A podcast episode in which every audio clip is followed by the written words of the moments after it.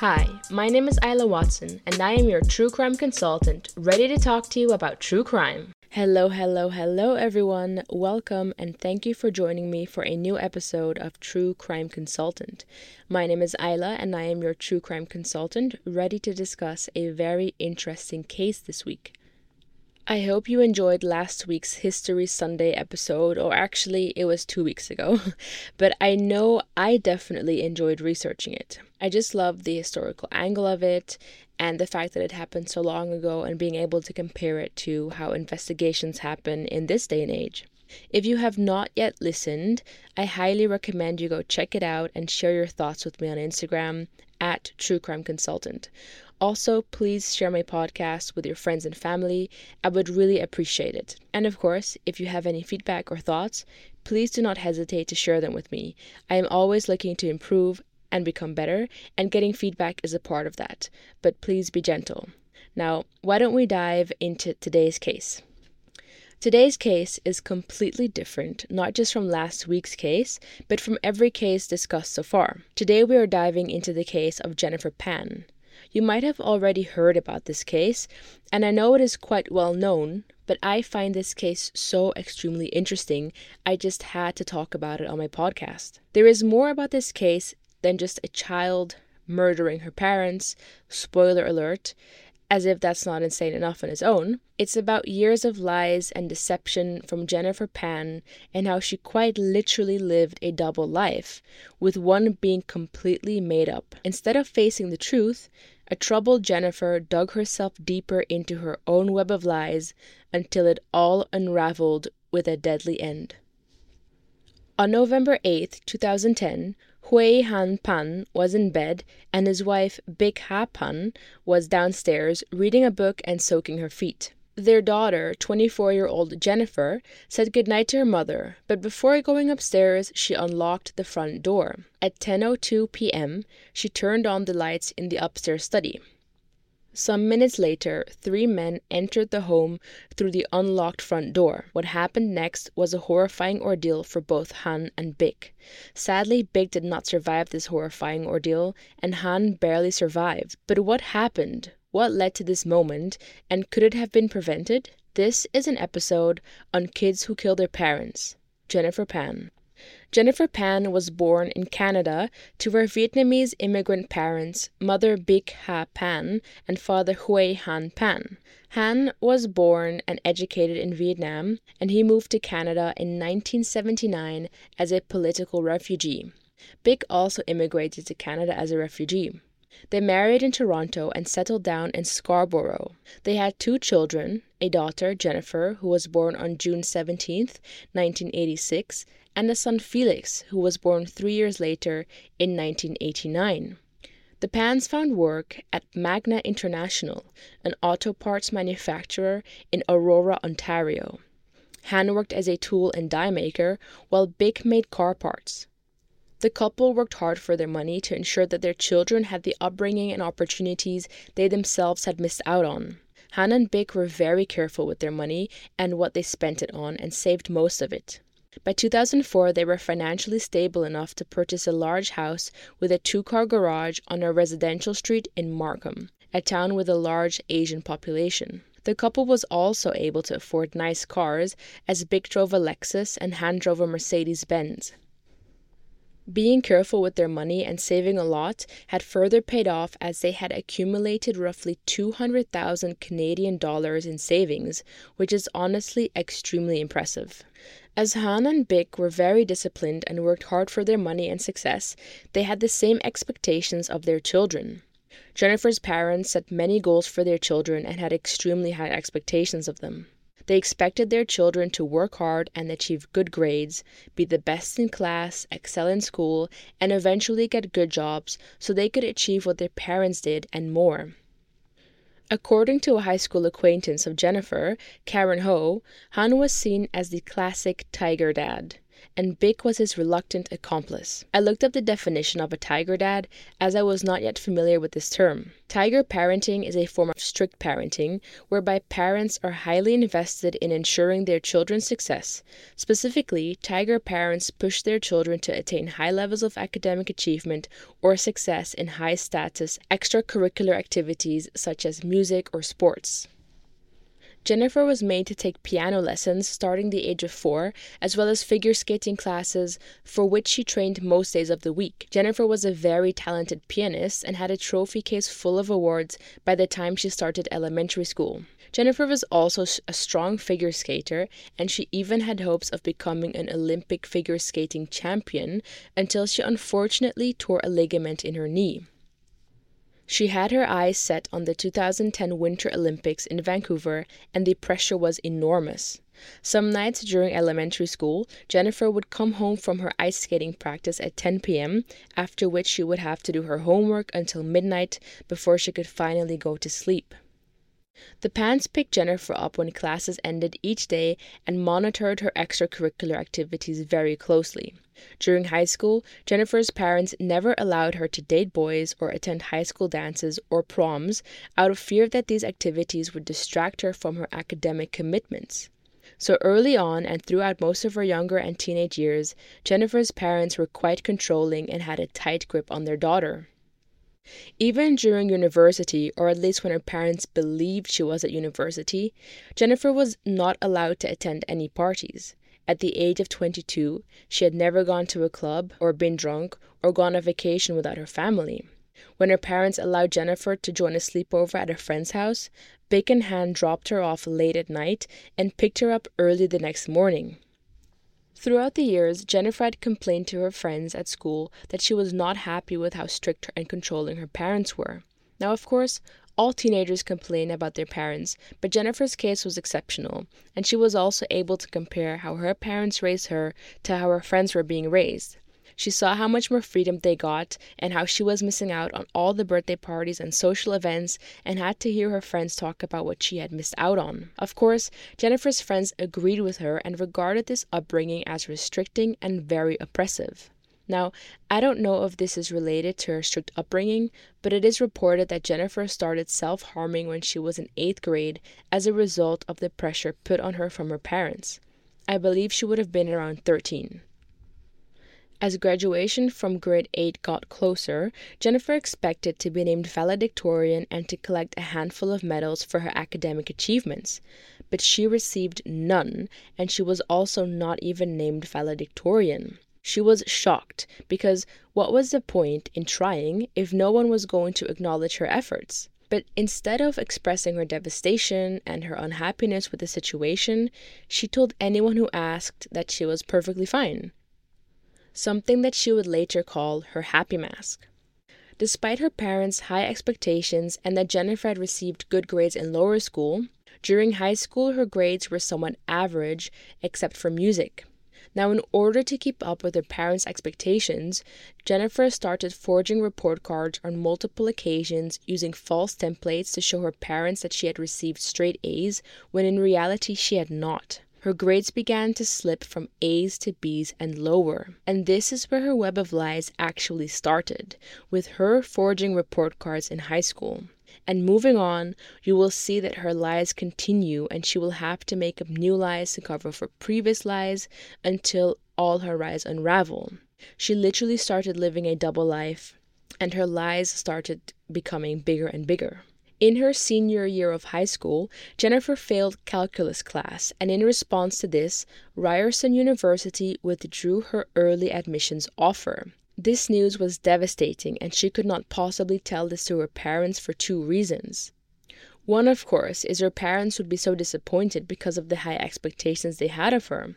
And two, she had been forging her report cards, so if she told them that she had failed calculus class, it would expose all of her other lies and her forged report cards, and the whole fallout could be much worse. So, since she could not bear to be perceived as a failure, she decided to do the only thing that she knew, which was lie. She began to lie to those she knew, including her parents, and pretended she was attending university.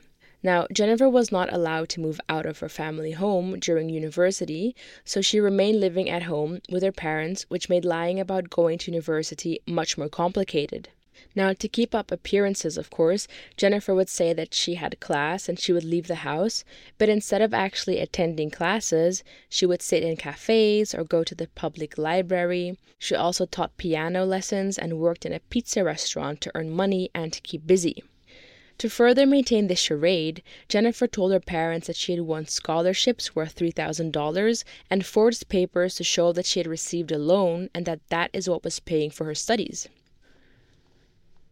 After a while, two years into her lie about attending university, she told her parents that she had accepted an offer into the pharmacology program at the University of Toronto and was transferring. This was another lie, but it was also her father's dream. She forged an acceptance letter and went to the extent of purchasing second-hand textbooks, notebooks, and highlighters, and watched videos relating to pharmacology in order to create notebooks full of class notes that she could show her parents. She would even tell her parents about professors and exams and people in her class. Essentially, her entire family knew a completely fabricated history about Jennifer's academic career. At home, her father Han often asked Jennifer about her studies, but her mother Bic would tell him not to interfere. Let her be herself, she would say. When it came time to graduate from the University of Toronto, Jennifer bought a fake Bachelor of Science diploma to show her parents. Naturally, her parents were thrilled.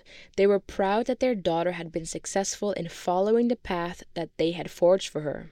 And when her 2008 graduation ceremony came closer and her parents asked when it was, Jennifer told her parents that the university only gave out one ticket per student and that she had given hers to a friend as to not exclude one of her friend's parents. And Jennifer, of course, was kind enough to give her ticket away to help a friend in need, and she insisted that her parents did not make a big deal out of it. As I mentioned before, Jennifer's parents were extremely strict, and Jennifer was limited in the things she was allowed to do. Another thing that Jennifer was not allowed to do was date.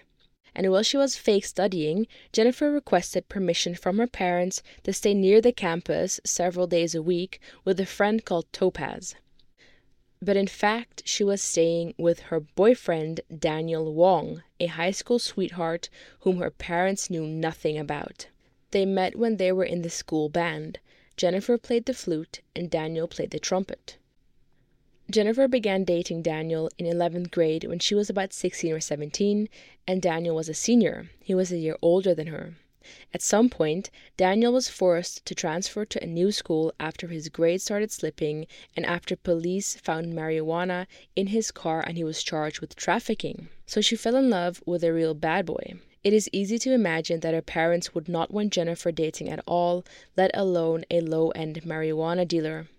So at this point, Jennifer has created an entire web of lies, starting from when she forged her report cards to when she pretended to graduate high school to pretending to go to university and then transferring to another university.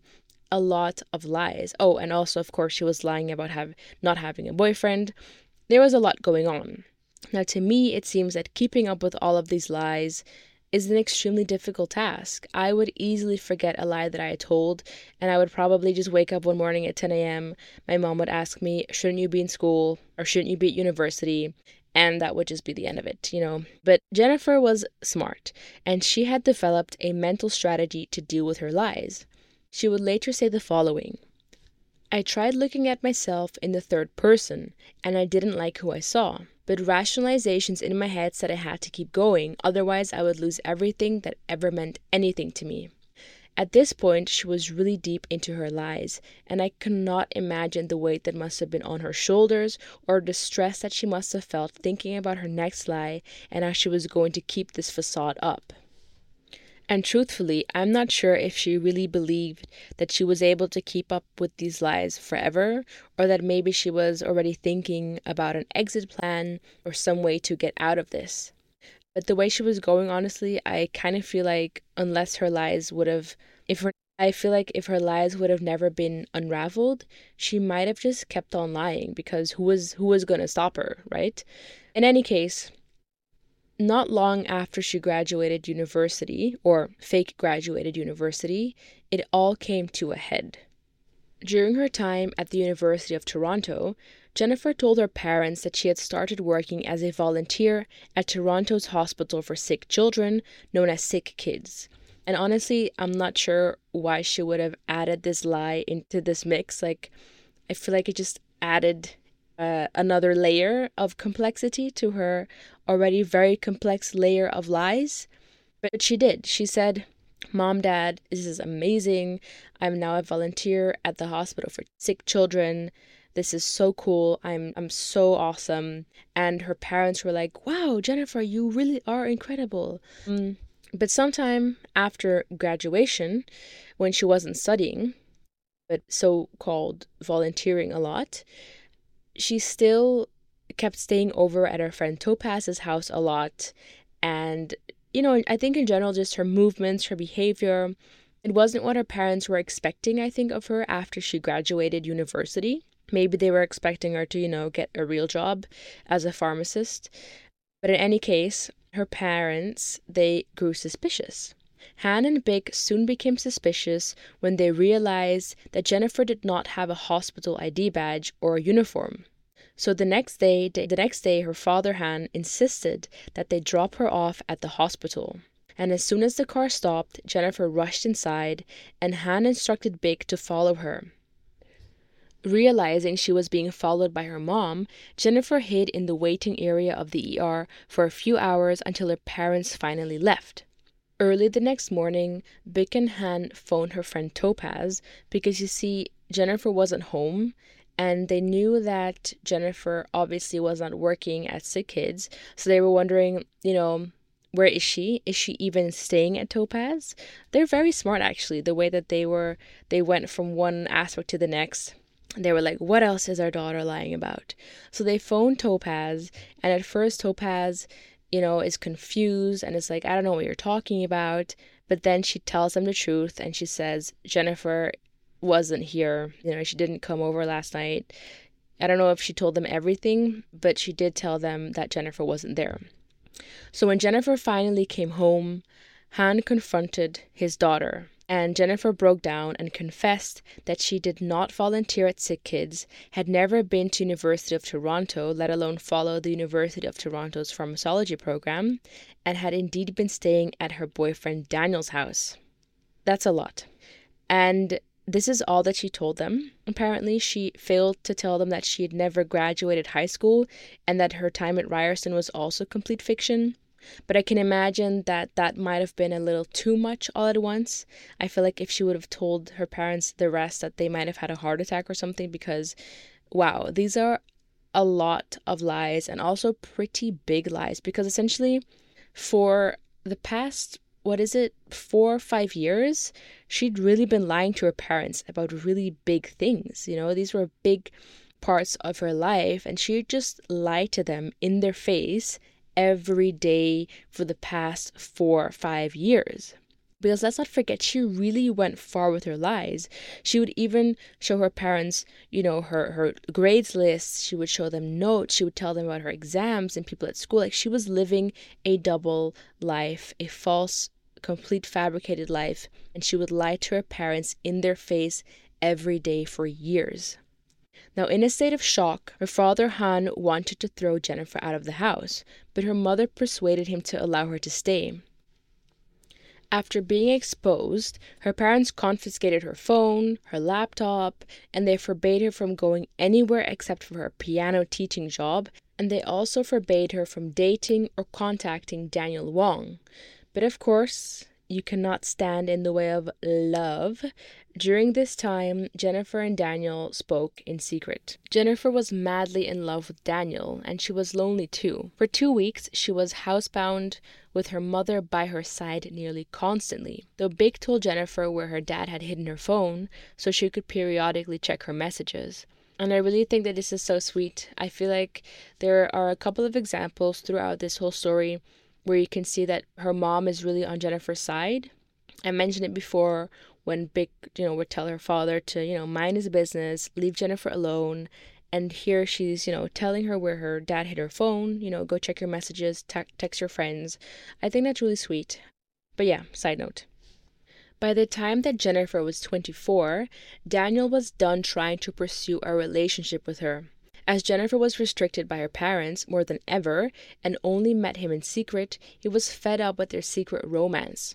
She was 24 and still sneaking around, terrified of her parents, but not willing to leave home. He told her to figure out her life and he broke off their relationship. And Jennifer was, of course, heartbroken because remember, she was in love with Daniel. Daniel began dating a girl named Christine, and Jennifer soon found out and was not happy with this. She quickly invented a bizarre story that would get his attention and draw him back to her. Jennifer told Daniel that a man had entered her house showing what had appeared to be a police badge. She then told him that several men had rushed in and gang raped her, and after this she insisted that a bullet was mailed to her, telling Daniel that it was sent from his new girlfriend. She claimed that also the first attack and the bullet sent to her were warnings from Christine to leave Daniel alone. Naturally, Daniel was shocked and could not believe what she was hearing, but he still cared for Jennifer and took her side. He broke up with his girlfriend, and Jennifer and Daniel got back together. Now, since her web of lies was unraveled and Jennifer was exposed for the liar she was, she had regained her parents' trust in the two years that had followed. Her phone privileges had been restored and she had regained a big part of her freedom. And after Jennifer and Daniel reconnected, he gave her a spare phone, which she then used to ask him to help stage a robbery to kill her parents. Now, unfortunately, this was not the first time Jennifer had planned to kill her parents. In the spring of 2010, before she reconnected with Daniel Wong, she reconnected with Andrew Montemayor, a friend from elementary school. According to Jennifer's statements later in court, he had boasted about robbing people at knife point in the park near his home, a claim that he denies. When Jennifer told him about her torturous relationship with her dad, Andrew Montemayor confessed that he had once considered killing his own father. The notion intrigued Jennifer, who began imagining how much better her life would be without her father around. Following this, Andrew Montemayor then introduced Jennifer to his roommate Ricardo Duncan, a goth kid with black nail polish. Over bubble tea in between her over bubble tea in between her piano lessons, according to Jennifer, they had to plan for Ricardo to murder her father in a parking lot at his work. She says she gave Ricardo $1,500, earnings from her piano classes, and they agreed to connect later by phone to arrange the date and time of the hit.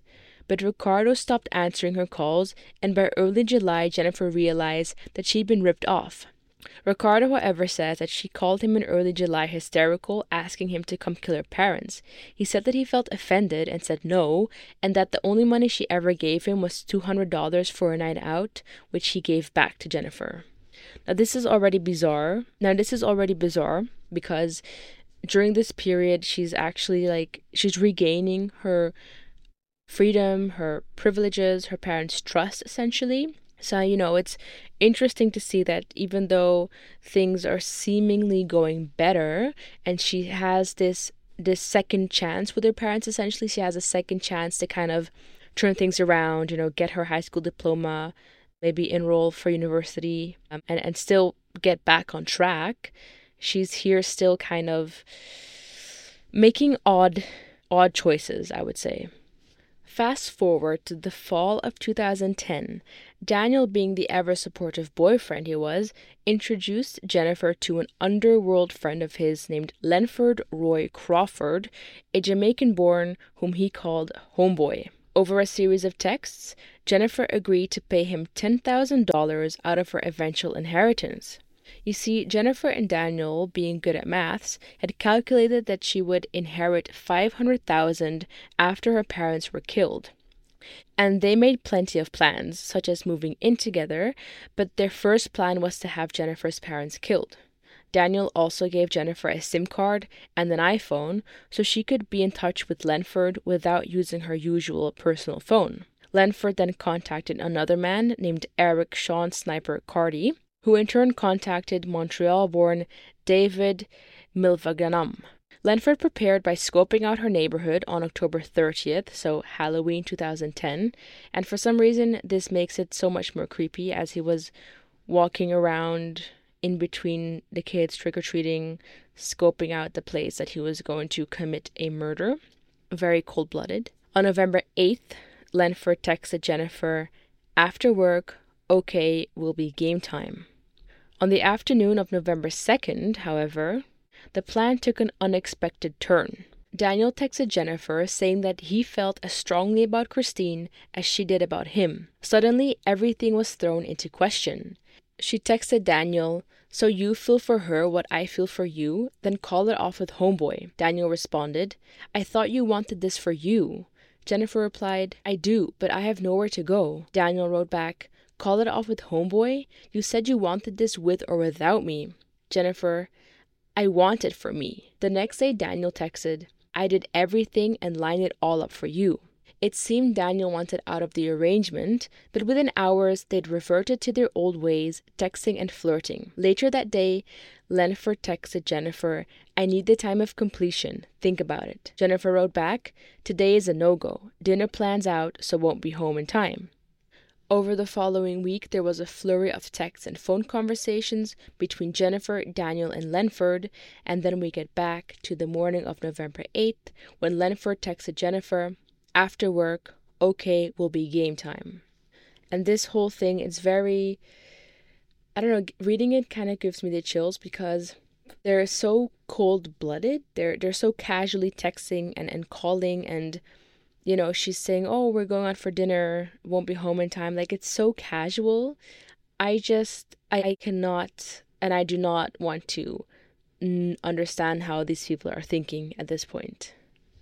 That evening, November 8th, 2010, Jennifer watched Gossip Girl and Jon and Kate Plus 8 in her bedroom, while her father Han read the Vietnamese news down the hall in his bed before going to sleep around 8:30 p.m. Bick, her mother, was out line dancing with a friend and a cousin, and Felix, Jennifer's brother, who was studying engineering at McMaster University, wasn't home. At approximately 9:30 p.m., Bick came home from her line dancing class, changed into her pajamas and soaked her feet in front of the TV on the main floor of the house. At 9:35 p.m., David Milvaganam called Jennifer and they spoke for nearly 2 minutes. Jennifer went downstairs to say goodnight to Bick, and as Jennifer later admitted, she went downstairs to unlock the front door, a statement which she eventually retracted. At 10:02 p.m., the light in the upstairs study was switched on, allegedly a signal to the intruders, and a minute later it switched off. At 10:05 p.m., David called again, and he and Jennifer spoke for three and a half minutes. Moments later, Lenford, David, and Eric walked through the front door, all three carrying guns. One pointed his gun at Bick, while another ran upstairs, shoved a gun in Han's face, and directed him out of bed, down the stairs, and into the living room. Upstairs, Eric confronted Jennifer outside her bedroom door. According to Jennifer, Eric tied her arms behind her using a shoelace. He directed her back inside where she handed over approximately 2500 Canadian dollars in cash, then to her parents' bedroom where he located 1100 US dollars in her mother's nightstand, and then finally to the kitchen to search for her mother's wallet. In pure panic and fear, Bick asked Han how could they enter the house. Han replied, I don't know, I was sleeping. One of the intruders told him, Shut up, you talk too much. Another one yelled, Where's the money? Because you see, Han only had $60 in his wallet and they wanted more. But Han just told them, That's all the money I have in my wallet. It's honestly all I have. But clearly, this wasn't enough for them. And they yelled at him, accusing him of being a liar, and pistol whipped him on the back of the head. Bick began weeping, pleading with the men not to hurt their daughter. One of the intruders replied, Rest assured, she is nice and will not be hurt. Now, again, this is a moment where we see that her mother is on her side. Jennifer's mother is on her side. And even in this moment, she's asking them, you know, she's worrying about her daughter, not knowing that her daughter is the one who set this whole thing up. And this is just so extremely heartbreaking to think about. As a mother would, as a mother does, in these moments, she's only thinking of the safety of her daughter and it is just so heartbreaking that her daughter is the one who is the cause of this horribly frightening moment. Now, Eric led Jennifer back upstairs and tied her arms to the banister, while David and Lenford took Bick and Han to the basement and covered their heads with blankets. And this is the part where it gets very dark. They shot Han twice, once in the shoulder and then in the face, and he crumpled to the floor. They shot Bick three times in the head, killing her instantly. Then they ran back upstairs and fled through the front door. As the gunman fled, Jennifer dialed 911, and as she was on the phone with 911, her father appeared from the basement. He miraculously survived the shooting. And you can actually hear this moment during the phone call. Let's have a listen. Where are you, ma'am? Ma'am, calm down. What? Some people broke into our house Okay, and okay. all his money. Okay, ma'am, ma'am, ma'am. Okay, They said, ma'am, "Help!" ma'am, where are you? What? Avenue. Avenue Road. Yes. Can you spell the, the street name for me, please? Dad. Ma'am, ma'am, ma'am. Hello? Hello? Yes. Ma'am, I need to know your address. Avenue Road. Can you please spell? In Helen Avenue, my dad just went outside screaming. Ma'am, can you spell the street address for me, please? H-E-L-E-N. Someone broke in and I heard shots like pops. I don't know what's happening. I'm tied upstairs. So you can clearly hear the moment that Han appears from the basement and is just hysterically shouting for help, and understandably so. Han collapsed outside where paramedics found him and rushed him to the hospital. Due to the severity of his injuries, doctors put Han in a medically induced coma from which he would awaken some days later. Now, the police interviewed Jennifer just before 3 a.m. the night of the attack, and she had told them that three men had entered her house and they were there to rob them, searching for money, that they tied her to the banister and then took her parents to the basement and shot them. And although police believed Jennifer during questioning that night, they were suspicious about how she could reach her phone while her arms were tied behind her back to the banister. Their skepticism only grew during a second interview on November 10th when they asked her to simulate how she did so. Because you see, she was not even sure herself how it was realistically possible. At their request, she showed them how she contorted her body to get her phone, a flip phone, out of her waistband to place a call while tied with her hands behind her back to a banister. And honestly, the police was not really convinced by how she, you know, how she did it because it, really wasn't possible actually.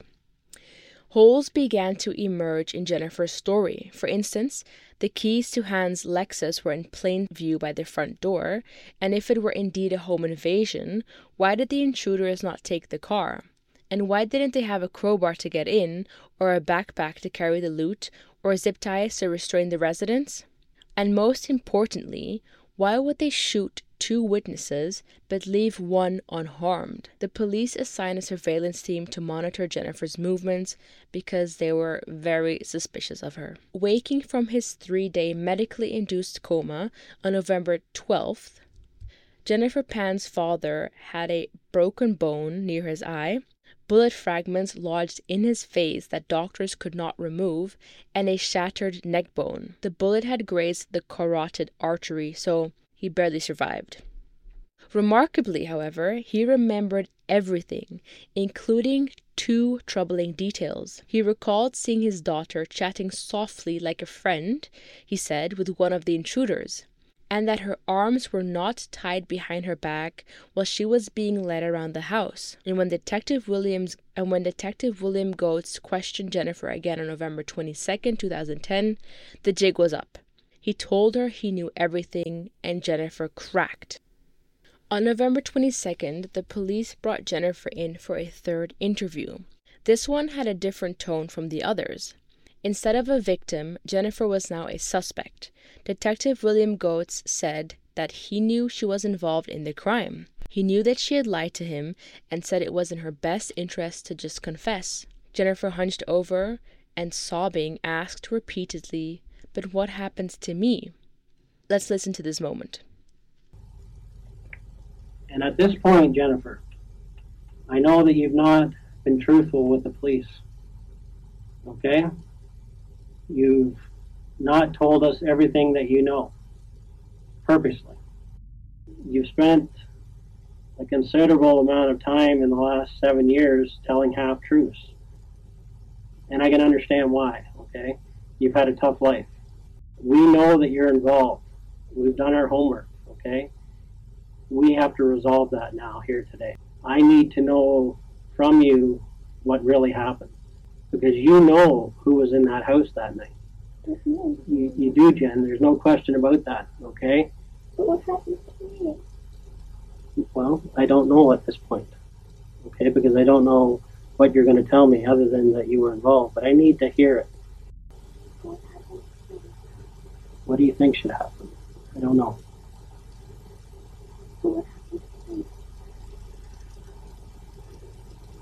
Now, over nearly four hours, Jennifer gave an absurd explanation for the events that had taken place. She told police that the attack on her parents had been an intricate plan to commit suicide gone horribly wrong. She had given up on life but couldn't manage to kill herself, so she hired Lenford, aka Homeboy, whose real name she claimed not to know, kill her.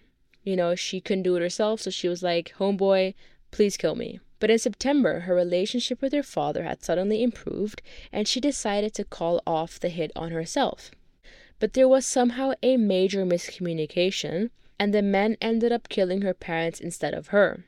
Now, this must now this must been one hell of miscommunication because how do you go from killing one girl, aka Jennifer Pan, to murdering her parents?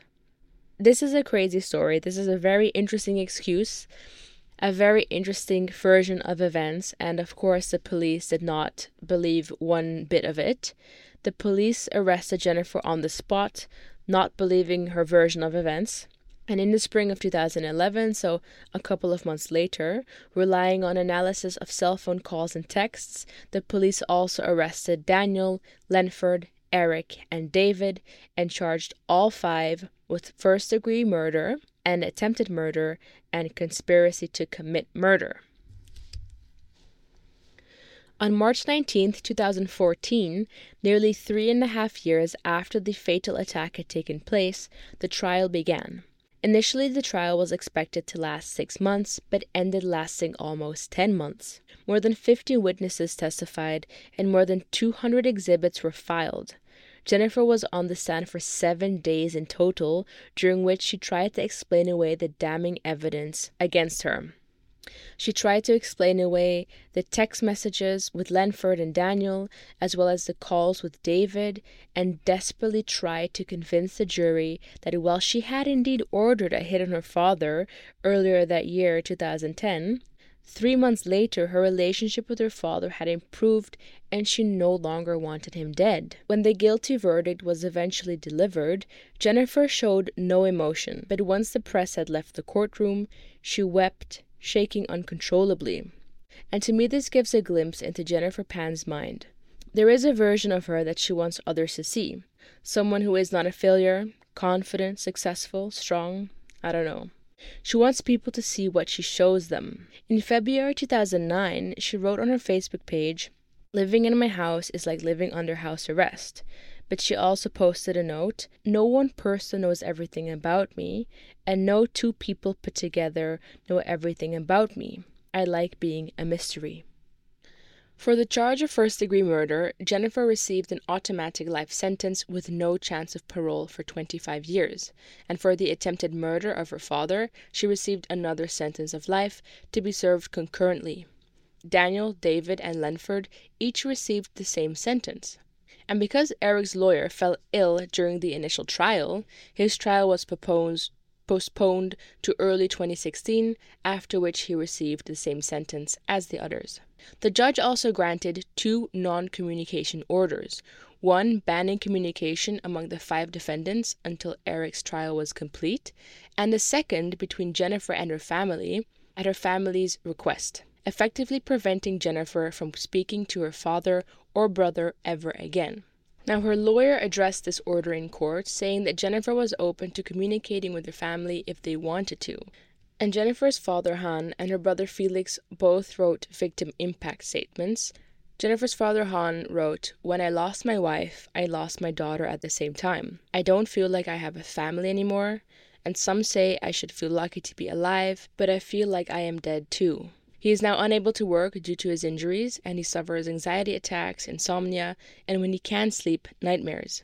He's in constant pain and has given up gardening, working on his cars, and listening to music, since none of those activities bring him joy anymore. And since he can't bear to be in his house, he lives with relatives nearby. Han is desperate to sell the family home, but no one will buy it. Felix moved to the East Coast to find work with a private technology company and escape the stigma of being a member of the Pan family. He also suffers from depression and has become closed off.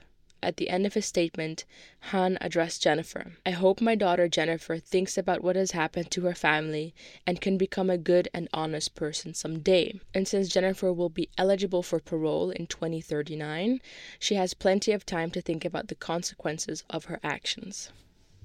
So, this is an extremely sad case, and just the impact, the consequences of Jennifer's actions has just completely destroyed a family, and you know her brother and her father will have long life trauma and heartache over this. And it's just absolutely devastating to think about. But it does leave a question or a couple of questions such as what went wrong and could this have been prevented and of course why would a child with seemingly so much potential have her own parents killed and i don't think the answer is so straightforward there were different sides to Jennifer when she was at home, in school, or with her boyfriend. Now, to give you some more background on what Jennifer was like in high school, I want to read you something that Karen Ho wrote about for an article in Toronto Life back in 2015. Karen went to school with Jennifer. She was an acquaintance of Jennifer's. So it's very interesting to see what she wrote and to get a close perspective on Jennifer. Now, Jennifer attended Mary Ward Catholic Secondary in North Scarborough, where she played the flute in the senior stage band, and Karen was also in the school band, but she was a year behind Jennifer. So she wrote, a close observer might have noticed that Jennifer seemed off, but I never did. As far as Catholic schools go, it was something of an anomaly. It had the usual high academic standards and strict dress code, mixed with a decidedly bohemian vibe. It was easy to find your tribe. Bright kids and artsy misfits hung out together across subjects, grades, and social groups if you played three instruments, took advanced classes, competed on the ski team, and starred in the school's annual International Night, a showcase of various cultures around the world, you were cool. It was the perfect community for a student like Jennifer.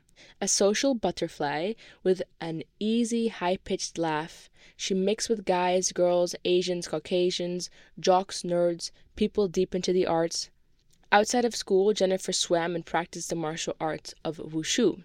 So clearly there was other things that Jennifer was doing other than figure skating, other than ice skating and the piano. She continues to write, I discovered later that Jennifer's friendly, confident persona was a facade, beneath which she was tormented by feelings of inadequacy, self-doubt, and shame.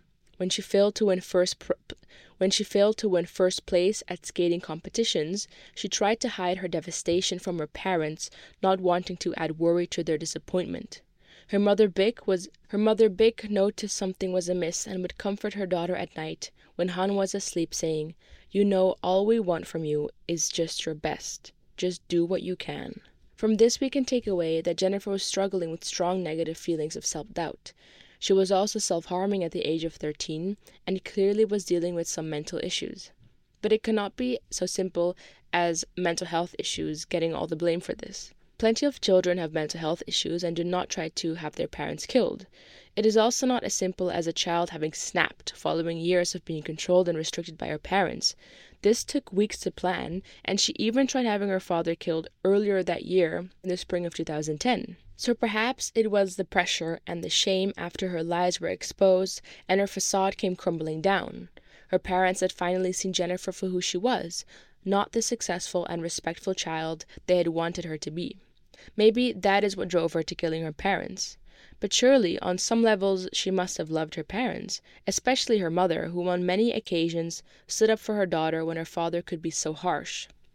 On the stand, she even said, I needed my family to be around me. I wanted them to accept me. I didn't want to live alone. I didn't want them to abandon me either. She was hysterical on the phone when she called 911 and teared up in the courthouse while describing the sound of her parents being shot. But how do you believe a liar? Jennifer had been living a lie for most of her life, and she also lied in all three statements she gave to police, and under oath, she was repeatedly caught in tiny half truths. And remember when she was talking to Daniel, she told him that she wanted to be alone and without her parents. She wanted to move in together with Daniel, and she had decided that there were so many more benefits to having her parents out of her life than having them in her life. So it is honestly very difficult to know exactly what to believe, you know, who she was with Daniel and what she was telling Daniel versus who she was at home and who she was on the stand. It's, I think, when someone has lied so much in their life and has been able to successfully deceive people up close for so many years, it is very difficult to really know what is going on in their head and what to believe exactly. Is it possible that being raised the way she was raised resulted in Jennifer actually hating her parents and wanting them dead? Some people do believe the blame is fully on her parents. A friend of Jennifer's told a reporter, I think they pushed her to that point. I honestly don't think Jennifer is evil. This is just two people she hated. But Jennifer Pan is not the only child to be raised by a strict tiger parent. Her brother Felix was surely raised in the same home, yet did not lie about most of his life, nor did he try to have his parents killed. Karen Ho, the writer of the article I previously mentioned, also compared her strict upbringing to that of Jennifer, having been raised in a similar Asian household, though her parents immigrated to Canada from Hong Kong. Karen's parents also expected pure excellence of her and wanted her to be the best in everything she did.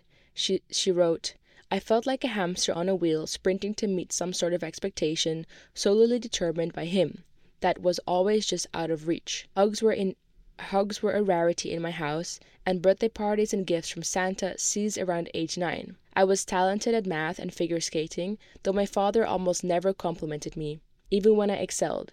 He played down my educational achievements, just like his parents had done with him. The prevailing theory in our culture being that flattery spoils ambition. Now, not that their experiences were exactly the same, but there are so many kids in very similar situations that do not try to murder their parents. So I think it is completely unfair to blame her parents. Jennifer was an adult and could have chosen to do anything else. Having been lied to for so many years, her parents were actually quite forgiving, especially Jennifer's mother. And she had an opportunity to essentially start over and do something with her life, but she chose this path. Like she literally could have just you know, gotten her high school diploma, enrolled at university anyways. Like her parents had also motivated her to, you know, go do that anyways. But she, yeah, she still chose to do this. She still decided that her parents were to blame and that they needed to die. Now, I think Jennifer was feeling lost and perhaps ashamed still. I definitely think she needed to deal with the negative feelings about herself that she had been feeling for so many years. Mental health challenges can come in many shapes and forms, and Jennifer had clearly been struggling with some for many years. I also think there were two people she blamed for the way she saw herself the unattainable expectations, and for the choices she had made her parents. To add to this, she was in love with a boy her parents did not approve of, and they still controlled her in such a big way and restricted her freedom. Finally, I do not believe she really understood the finality of what she was doing, if you know what I mean. I don't think she really thought this through and realized what putting this plan into motion really meant. In her mind, she was going to get her freedom. She would be able to do what she wanted whenever she wanted and with whomever she wanted, and her parents would have nothing to say.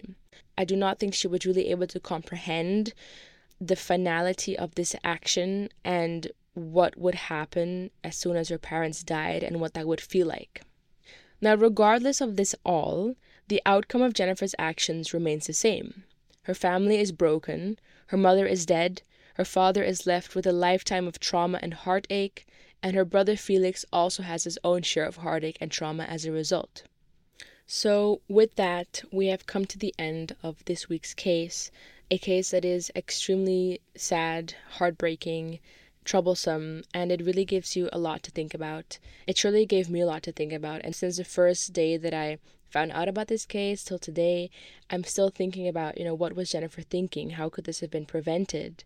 What makes Jennifer Jennifer as a person so different from any other child that grew up in similar circumstances. So, yeah, I hope that you enjoyed today's episode and that you found it interesting. If you would like to share your thoughts with me on this case, please do so. You can find me on Instagram at True Crime Consultant. I would really like to hear your own thoughts on this case because, as you know, I have plenty of thoughts. Maybe we can continue the conversation. Thank you so much for being here today. And also, thank you for spreading the word about my podcast. I really appreciate the support. And I'm very excited to be back next week with an all new case. And I hope to see you there. Until then, have a good week. Stay safe. Don't forget to call your mom. Do a mental health check on yourself and your friends. And uh, let's keep in touch. Ciao.